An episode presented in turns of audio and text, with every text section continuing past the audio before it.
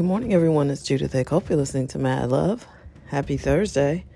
Um, yeah, we're cruising right on through June, right? It's going fast. Like, I remember when I was a kid, my parents used to say life goes so fast, and I would be thinking, dude, third grade is taking forever. but, you know, as you grow up, it, it really does go fast. So, you don't want to waste a lot of time. You want to maximize your time here, which is what I hope in some way that uh, this podcast helps you do is just to streamline your thoughts, you know. And certainly, no one could have anticipated 2020 being like this, but you know it is, and so you have to just keep moving and keep uh, keep focusing, you know. Um, a little homage to uh, one of my friends. Her her mom passed away recently, like a couple of days ago, and uh, I met this friend in grade school. We played basketball, and our school faced her school, and uh, a few years later, we both wound up. I'm thinking it was a few years later. I can't recall now. We're going way back, um, but at some point, we both um, arrived at the same high school and so we went to high school together. We were cool, but we really didn't become close until college. And uh, we both went to Howard, and um, you know, she had a TV. I think uh, I had a black and white TV. I'm that old, yes. Freshman year, and then we both lived in the same dorm sophomore year and junior year, actually two years in a row.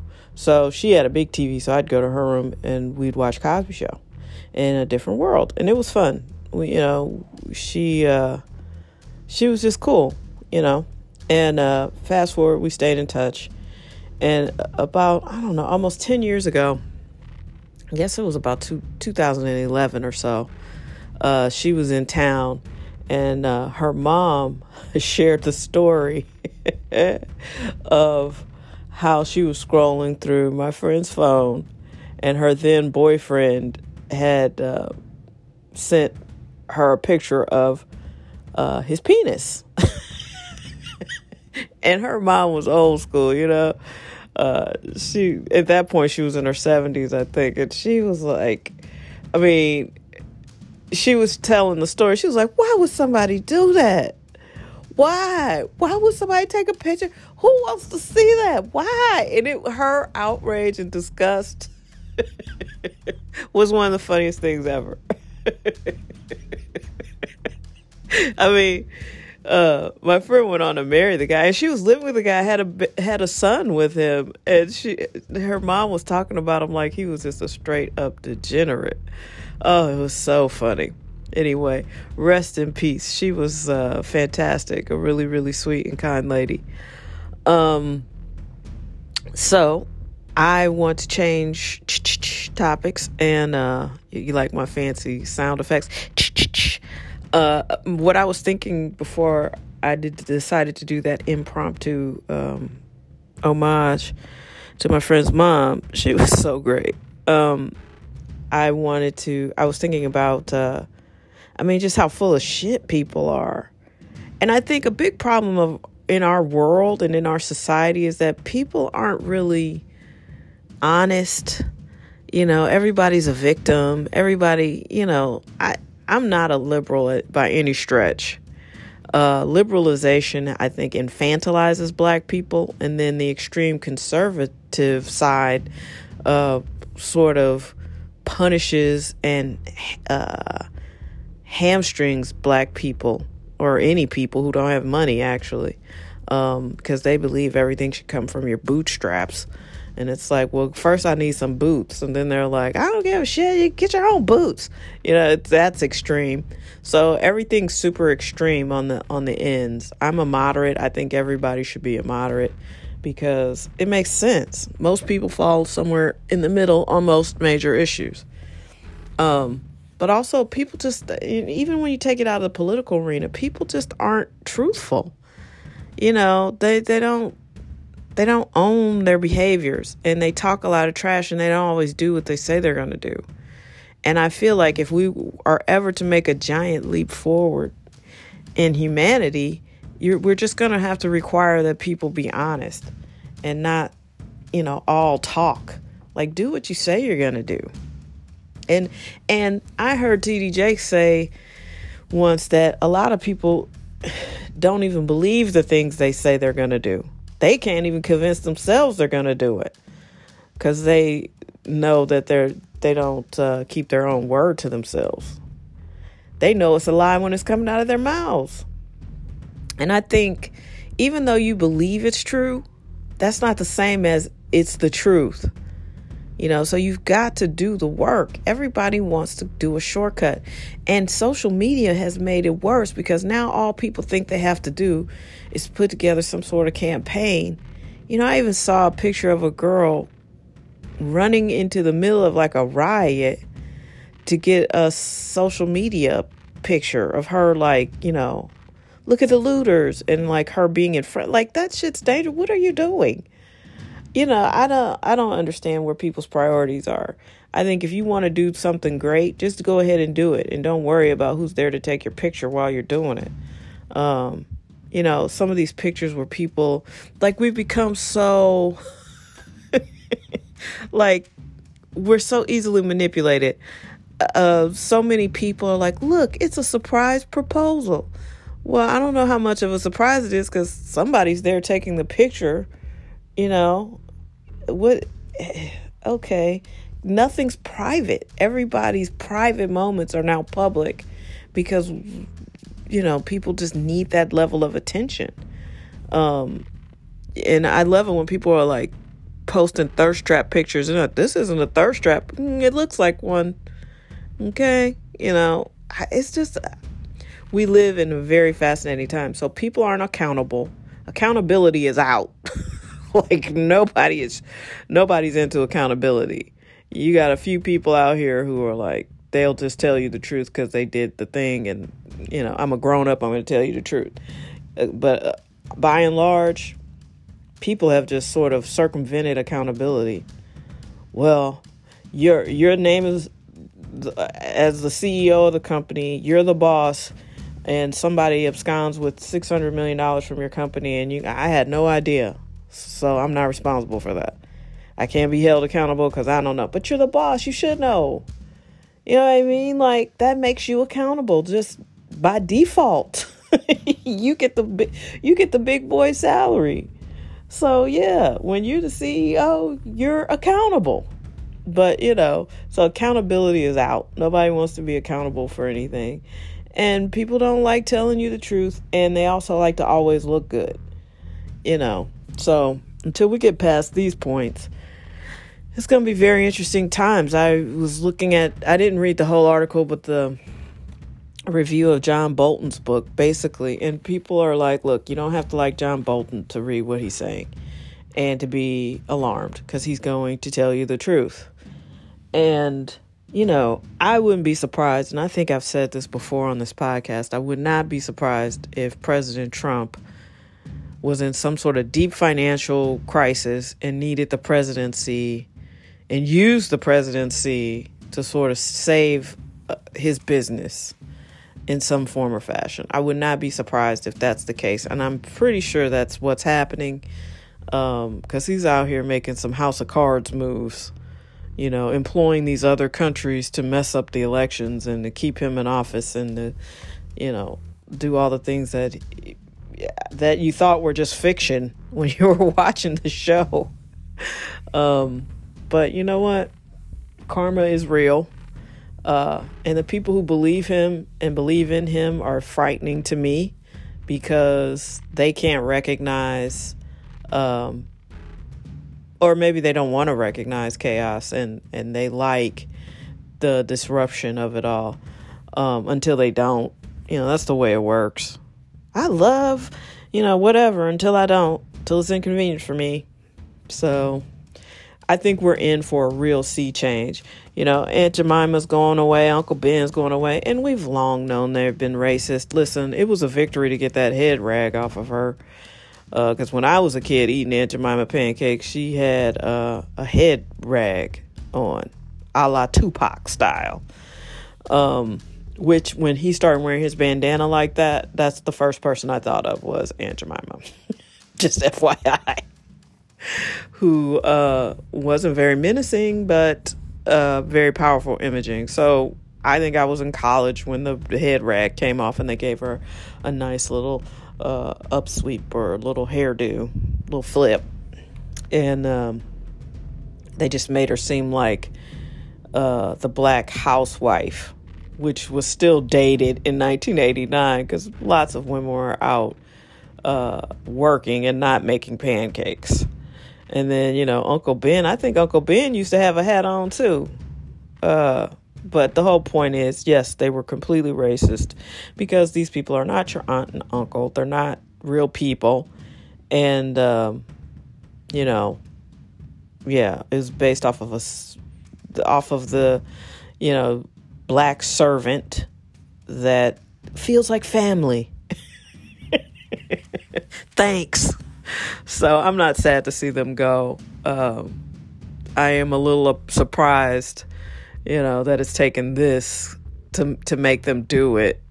You know, uh, I guess next for me, it's got to be the Popeyes lady because that lady does not own Popeyes, and they need to stop letting her get up there and talk like, you know, you love my chicken. Yeah, lady, you do not own Popeyes. You do not come up with the recipes. You know, you're not coming off like the owner, you're coming off like the jolly black kitchen worker. And I hate that. Okay, so Uncle Ben, Aunt Jemima, and the Popeyes lady. I know you need the work, sis, but find other roles because I, I don't care for that. They never have her like at the CEO table. They got her uh, eat my spicy too. Uh, I cannot stand that commercial really bothers me. So yeah, uh, that's part of the movement, and I'm I'm a, I'm good with that. I'm here for that. Um, what's weird though, so uh, now everybody's getting Juneteenth off. And I've had more than one white person say Juneteenth. What's June? And actually, I, one of my uh, Latino friends on Facebook was like, "What's Juneteenth?" Um, and I recognize that it is not. There are a lot of black people who don't know what Juneteenth is. Um, and I'm not going to explain it to you. Google it. Uh, but now everybody's getting, not everybody, but a lot of people are going to give you that day off. So I guess that's going to be the new one. So they're going to take away some other holiday so you can have Juneteenth, I guess. But uh, the way uh, our our I don't know who how you would describe this. So our boss's boss, I guess, or our boss's counterpart uh, sent us the email, and it basically was like, "It's a day of reflection," and I was like, I, "It's a day for me to reflect on not being a slave." Uh, that's called every day. so, you know, stop trying to be so overly sensitive about it. It is what it is, and it's not new. It's new to you, but I'm not going to sit around and reflect on uh, not being a slave. But thanks. I call uh, sitting around and ref- reflecting on not being a slave a Monday, a Tuesday, whatever day it is. Yeah, that I do that every day. So that's fascinating to me. Anyway, again, I'm not being dismissive of all of a sudden everybody's caring about uh, the culture because of George, uh, about black culture because of George Floyd. Um, he did not die in vain, and that's great. However, you haven't been acknowledging it, and these little gestures are great. But until you start coming with real financial backing, if I read another, oh, $100 million of social justice issue te- posts, you know, look, I don't know what that means. That means you could just, you know, buy a bunch of ads on, on social media and that's called social justice to you. I don't know what that means. So I don't want to hear any more of these big you know, high dollar donations. Invest in businesses. Do you know how many entrepreneurs can't get access to money to grow their business or even start their businesses? Do you know how many people aren't even allowed access at certain tables?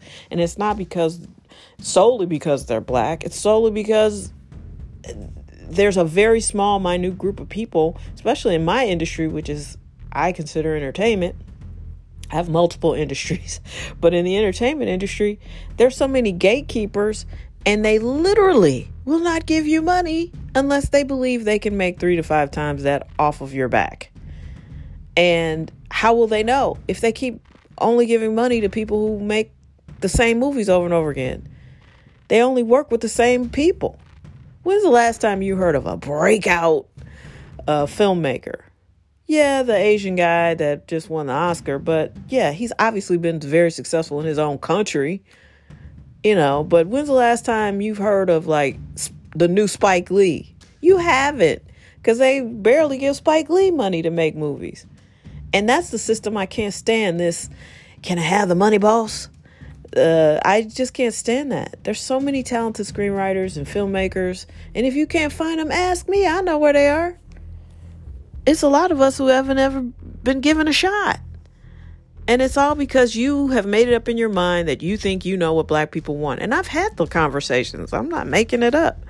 I've had the conversations where people were like, um, your story won't fly because it's a love story, but it doesn't have a stabbing in it. So it's not black enough. And that was from a black producer. So it's like, you know, okay, this is insane.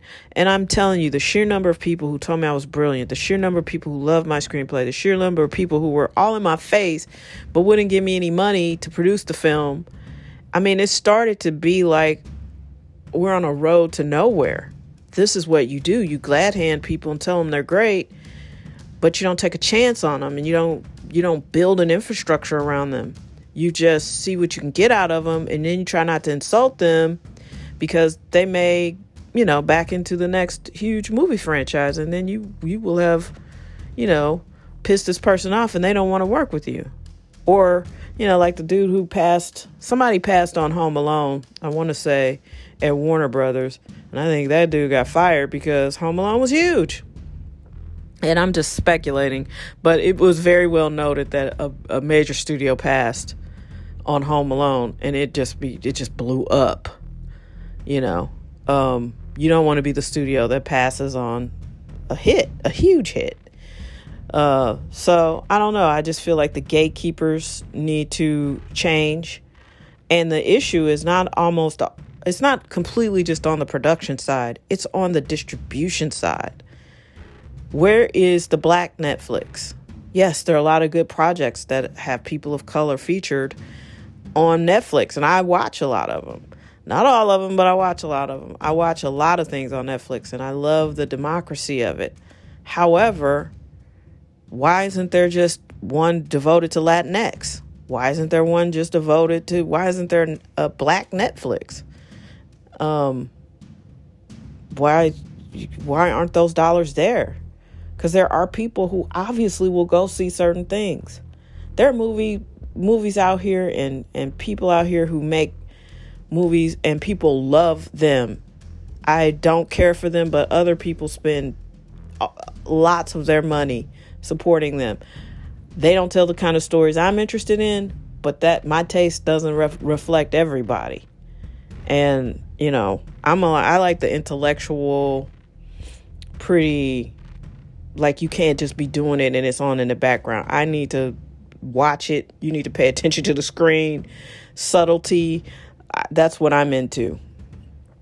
So, I don't know. If if we don't start hearing about business deals, not just these gestures, not just these broad money donations that could mean anything, then it was all bogus. Cause you know why? People full of shit. See what I did there? Brought it all the way back. Have a great, great, great day do great things. Take care of yourselves.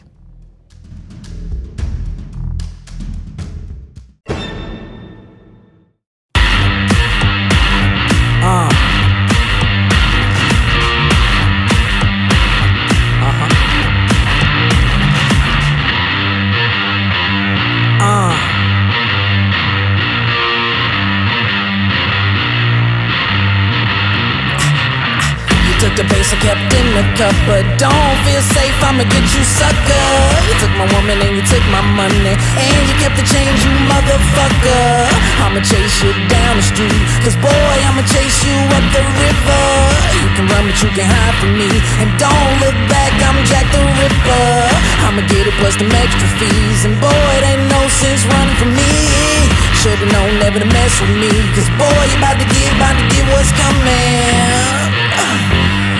Boy, you about to get, about to get what's coming. For the KO, looking for it now. If he a glass jar joke, you know we going down. I'm looking for the KO, looking for it now. If he a glass jar joke, you know we going down. I'm looking for the KO, looking for it now. If he a glass jar joke, you know we going down. I'm looking for the KO, looking for it now. If he a glass jar joke, you know we going down. And he don't want it with these fisticuffs. I wish the motherfucker would try to test his luck. His ass gon' need plastic the way you mess him up. It ain't gonna be no safe passage when I catch his butt. Cause uh, it about to be a knockout. Huh. It about to be a knockout. About to be a knockout. Uh, about to be a knockout. About to be a knockout. Uh, about to be a knockout. About to be a knockout. Uh, took my gift and you took my glory. I'm about to end you and end your story. This ain't a lie, swear to God I'm honest. And boys ain't a thread, you can bet I promise. Boy, you better let me catch you sleeping. Cause I'ma be the nightmare that you're dreaming. I know you fade, I've signed and sealed it. Cause boy, by the time I know you feel it. Say, boy, I hope you said them prayers. Cause I'm about to send you back to your maker. On the cliff, it ain't gonna be no jumping. Cause boy, you about to get, about to get what's coming. About to get, about to get what's coming. Uh. Huh. I'm looking for the KO, looking for it now. If he a glass jar Joe, you know we going down. I'm looking for the KO, looking for it now. If he a glass jar Joe, you know we going down. I'm looking for the KO, looking for it now. If he a glass jar Joe, you know we going down. I'm looking for the KO, looking for it now. If he a glass jar Joe, you know we going down. And boy, I can see it now. I'm dropping bombs on the face like Vietnam. And ain't, and ain't nobody gonna be around the way you beat him down and leave his ass bleeding now. Uh, you get me every reason, hoe ass clown. So when I see you, best believe this it's going down. Now, uh, it's about to be a knockout. About to be a knockout. About to be a knockout. Uh, about to be a knockout. About to be a knockout. About to be a knockout. បាត់ពីអនាគតបាត់ពីអនាគតបាត់ពីអនាគតបាត់ពីអនាគតបាត់ពីអនាគតបាត់ពីអនាគត This boy about to get about to get what's coming This boy about to get about to get what's coming